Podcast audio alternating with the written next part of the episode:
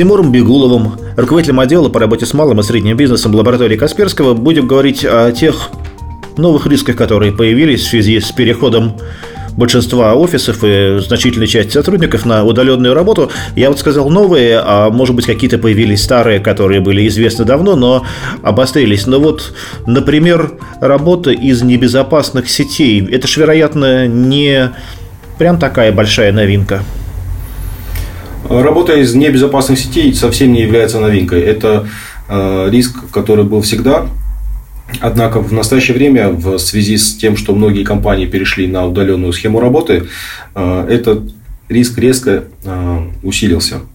Многие компании не смогли обеспечить своих сотрудников безопасными сетями связи, и поэтому они вынуждены использовать домашний Wi-Fi, публичный Wi-Fi сети. В связи с этим мы наблюдаем резкий рост угроз, и сейчас мы можем сказать, что необходимо обеспечить Э, качественный уровень э, безопасности в сетях, как домашних, так и в публичных. Нужно отслеживать, э, в каких сетях общаются сотрудники, где передаются важные корпоративные данные. И эм, есть несколько рекомендаций, которым, конечно, нужно следовать при эм, работе с корпоративными данными. Это, конечно же, соединение по стандарту VPA2, а, это безопасное соединение, то есть э, наличие пароля и так далее. И э, соединение, которому вы доверяете, то есть данные не будут перехвачены злоумышленниками, не будут использованы подставные сети.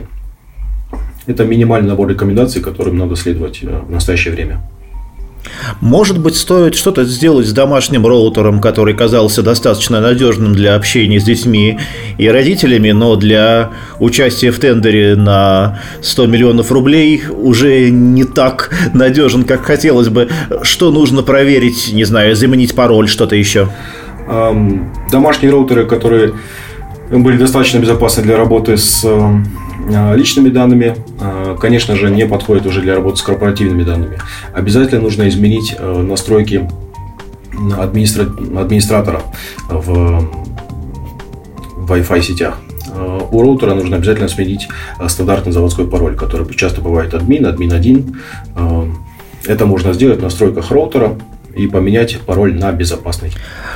Вторая вещь очевидная, которая изменилась в связи с тем, что мы реже общаемся лично и все чаще общаемся удаленно, это то, что объем электронных коммуникаций совершенно любого рода просто вырос, ну, скажем так, лавинообразно. Э, что с этим, что с этим можно сделать и есть ли какие-то дополнительные угрозы с этим связанные? Э, резкий рост трафика, связанный с тем, что все компании перешли на удаленную работу, э, приводит к тому, что э, простые, скажем, бесплатные версии антивирусных решений не справляются с, с возложенными на них задачами. И сейчас мы рекомендуем использовать специализированные решения для анализа трафика, который передается на ваше устройство.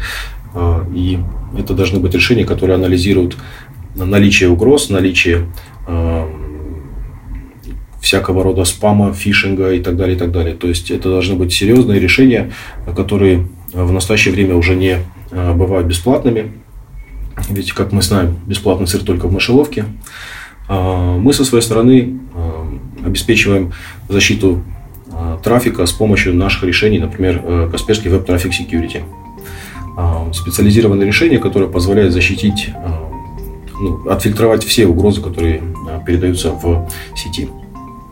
Тимур, а, я понимаю, как может Касперский антивирус ловить вирусы, а каким образом ваше решение борется с фишингом? А, есть много индикаторов, которые показывают, что это фишинг.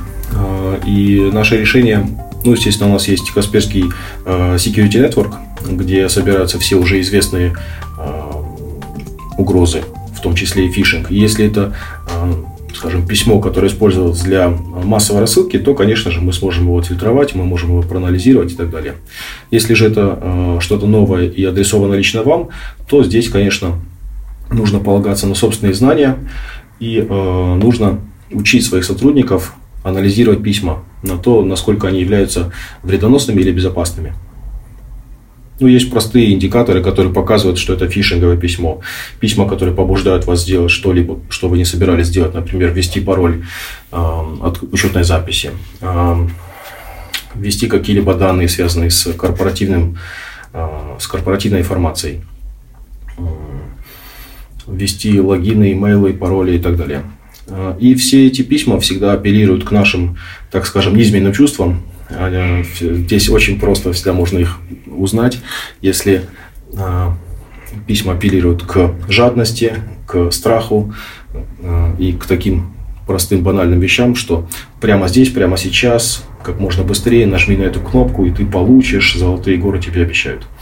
А, Все это является индикаторами того, что письмо является фишинговым. Тимур, э, мы подошли к интересной для меня теме, э, к теме бесплатного очень много решений доступны э, в виде бесплатных сервисов или условно бесплатных сервисов. И, конечно, очень сложно удержаться от того, чтобы их использовать, в том числе их использовать в корпоративных целях. Давайте предостережем наших слушателей от использования бесплатных платформ. Э, вы со своей стороны, как эксперт в области IT-безопасности, что по поводу бесплатных сервисов думаете? А каждый сервис требует вложения э, усилий, э, времени, денег. Необходимы какие-то платформы для хранения больших массивов информации. Это, конечно же, не может быть бесплатным. Компании, разрабатывающие такие приложения, вкладывают большие средства в разработку. Э, предоставить сервис своим заказчикам бесплатно, такие компании, конечно же, не могут. Как-то они его монетизируют, давайте подумаем, как. Например, ваши данные могут продаваться на рынке, ваши данные могут использоваться для таргетированной рекламы и так далее, и так далее, и так далее. Все мы знаем, что, скажем, бесплатные чаты утекали в публичный доступ. Все мы помним Э, историю, когда данные пользователей продавались для таргетированной рекламы. И эта история, конечно, не очень красивые. С другой стороны, э, бесплатные сервисы, э, созданные энтузиастами, не могут обеспечить тот уровень безопасности, который предлагаются профессиональными сервисами. Исходя из этого, моя рекомендация всегда такова, что бесплатный сыр бывает только в мышеловке, Э, настоящие корпоративные решения, которые позволяют обеспечить э, должный уровень безопасности, должный уровень скажем, доступности корпоративной информации для участников, которым она адресована, не могут быть бесплатными. Но стоят они относительно небольших денег, можно найти на рынке то, что подходит именно вам. А, поэтому бесплатными платформами мы не рекомендуем пользоваться.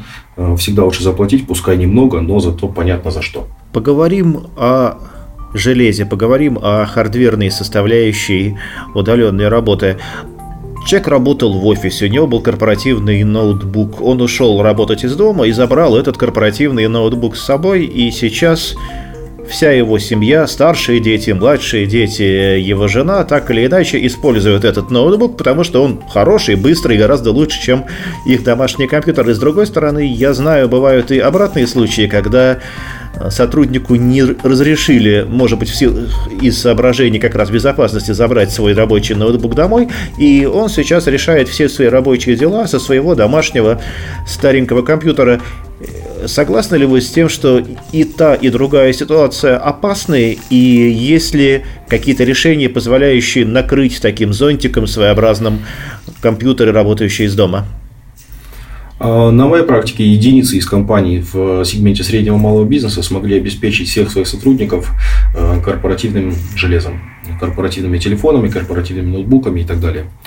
А, большинство компаний отпустило сотрудников использовать свои домашние устройства в качестве рабочих. С другой стороны, да, действительно, те компании, которые позволили своим сотрудникам забрать корпоративное устройство домой, ими начали пользоваться дети, жены, кто угодно. Сейчас они смотрят мультики, сейчас они смотрят сериалы, а, кто-то ищет работу и так далее. Все это представляет существенную угрозу а, корпоративной безопасности. И с одной стороны, если мы говорим про домашние компьютеры, ставшие рабочими, Здесь мы видим полный раздрай в тех решениях, которые используются компанией, внутри компании. Весь зоопарк можно здесь видеть, который стоит на таких компьютерах. Мы со своей стороны, как лаборатория Касперского, мы своим заказчикам предоставили целый ряд акций, э, наших действий, которые направлены на обеспечение того же уровня безопасности, который был у компаний э, в корпоративной среде. Ведь компании построят, часто тратят годы на то, чтобы выстроить эм, правильный периметр безопасности. Э, с другой стороны, всем компаниям, отпустившим своих сотрудников домой, мы рекомендуем воспользоваться решениями, подходящими для эм, контроля и защиты удаленными устройствами сотрудников. У нас такое решение есть, это Касперский Endpoint Security Cloud, то есть э, решение, которое позволяет э, без дополнительных вложений настроить серьезный уровень безопасности на всех устройствах, даже распределенных в пространстве. Тимур, мы не первый раз с вами говорим про защиту IT-системы малого и среднего бизнеса, и все чаще произносим слово «клауд», все чаще говорим про облака. У меня складывается впечатление, что уже совсем скоро, может быть, это уже совершилось, э, понятие IT-безопасности и понятие облачные решения для IT-безопасности просто становятся синонимичными. На мой взгляд, абсолютно понятно, что э, за облаками будущее – этой технологии уже не один десяток лет, и мы четко движемся в этом направлении. А с другой стороны, а, в России есть такая особенность, что а, мы прям не хотим доверять свои данные на хранение кому-либо еще. Мы хотим обеспечить их хранение. У нас каждая компания пытается хранить их внутри себя, внутри своего периметра. Да, за облаками будущее мы движемся в эту сторону. Однако обеспечить правильное хранение данных, правильную их обработку и настоящую безопасность – это нетривиальная задача. Мы рекомендуем хранить данные в облаках в зашифрованном виде, обрабатывать их только с помощью доверенных э, систем и обеспечить уровень безопасности на всех устройствах, которые получают доступ к этим облакам. Это был Тимур Бегулов, руководитель отдела лаборатории Касперского по работе с малым и средним бизнесом, и мы не сговариваясь, вышли на тему нашей следующей программы, я надеюсь, следующего подкаста о облаках, которые являются одновременной угрозой и решением, и о том, как правильно и безопасно использовать облака в своей IT-инфраструктуре. Тимур, спасибо и до следующего интервью. Спасибо, Денис. В следующий раз с удовольствием расскажу про то, э, как правильно нужно защищать облака, как правильно нужно работать с ними. Но ну, а всем нашим слушателям хочу пожелать э, здоровья,